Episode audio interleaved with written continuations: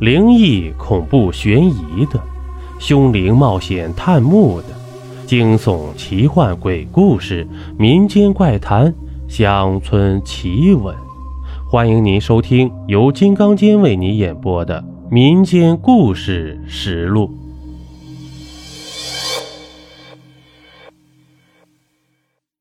这一集呀，咱们讲一个墓碑的故事。我是一个学生。遭遇了一次灵异事件，而这件事情啊，没有多少人知道。就算知道了，他们也不会理解的。那一次啊，去外婆家玩一路上乡里土路的颠簸和外婆家的简陋，让我心里烦乱不堪。于是自己就随便编了个理由，准备出去遛弯。离开了家人絮絮叨叨的叮嘱，整个人都变得呀神清气爽。乡下空气清新，风景宜人。我走着走着就分不清东南西北了，这眼睛四处乱瞟，准备记住自己走过的这些路。怕的是啊，到时候天黑了找不到回家的路了。这时候，我看到墙与墙之间的一条小缝隙，这个缝啊，看起来并不能把人塞进去。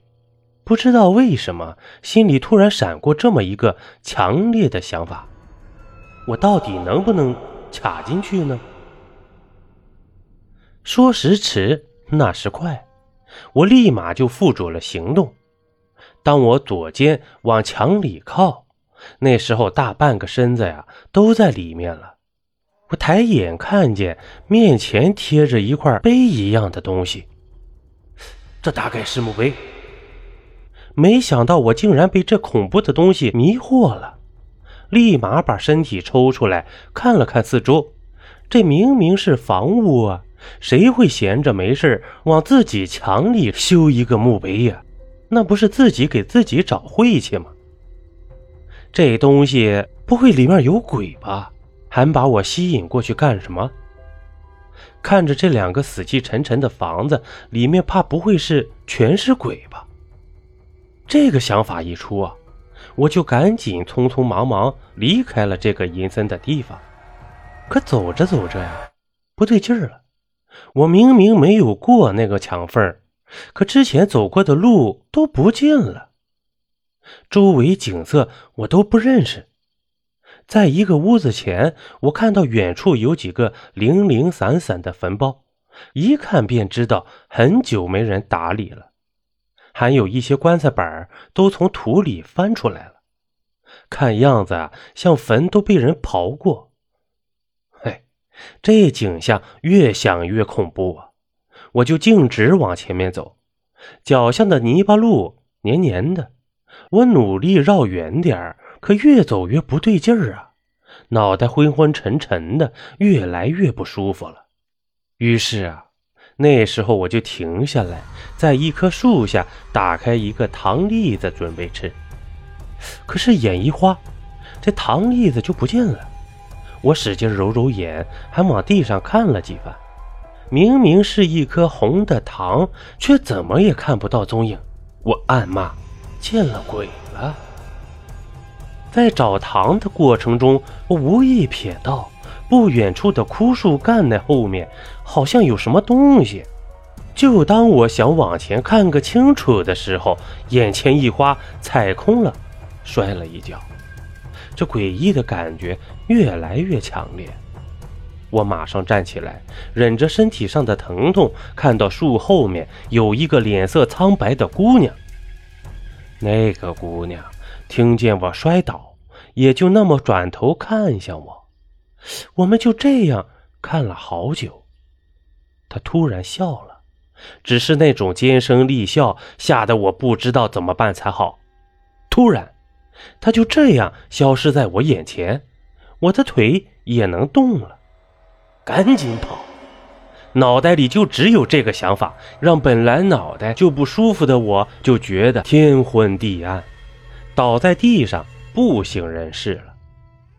这迷迷糊糊醒来，发现自己倒在这墙缝面前，我来不及细看，连忙撒丫子就跑回家去了。这回到家，我一直感觉自己不对劲儿。妈妈认为我感冒了，就给我几粒感冒药。吃完啊，我就往床上这么一躺。这恍惚间又做了一个梦，梦里我一直死死地往墙缝里卡，面前的墓碑上渐渐显现出一个女人的脸。我当时都快被吓死了。就是那个笑得恐怖的女人，她紧紧贴在我的脸上，在我耳边絮絮叨叨了些什么，说话声音很轻，我只听到什么“死啊，害死我”之类的词语，然后猛地惊醒，耳边絮絮叨叨却一直没停。大半夜的，这个声音啊，显得格外的清晰。不要害死我。我不想在墙里，求你救我出来。不对，我要杀了你！你们都是害死我的凶手。小小年纪的我哪里经得起这样的吓唬，连忙惊声尖叫起来，把所有人都喊醒。他们纷纷赶到我的房间，我缩在一角，说道：“有鬼，有鬼！”他们都认为我做噩梦了。骂了几句，就回自己房里去了。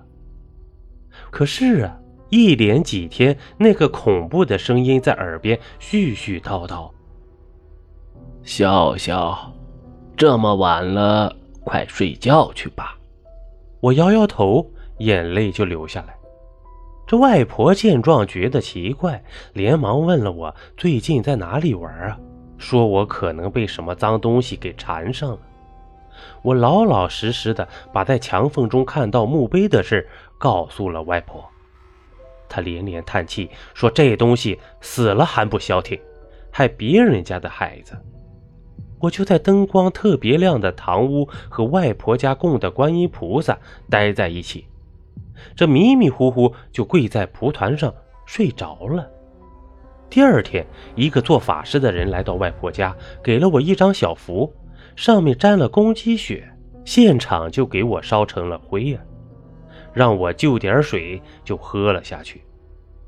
于是后面便相安无事了，那个恐怖的声音呢，便没有再出现。听说那个墙里面的墓碑呀，只是我的幻觉。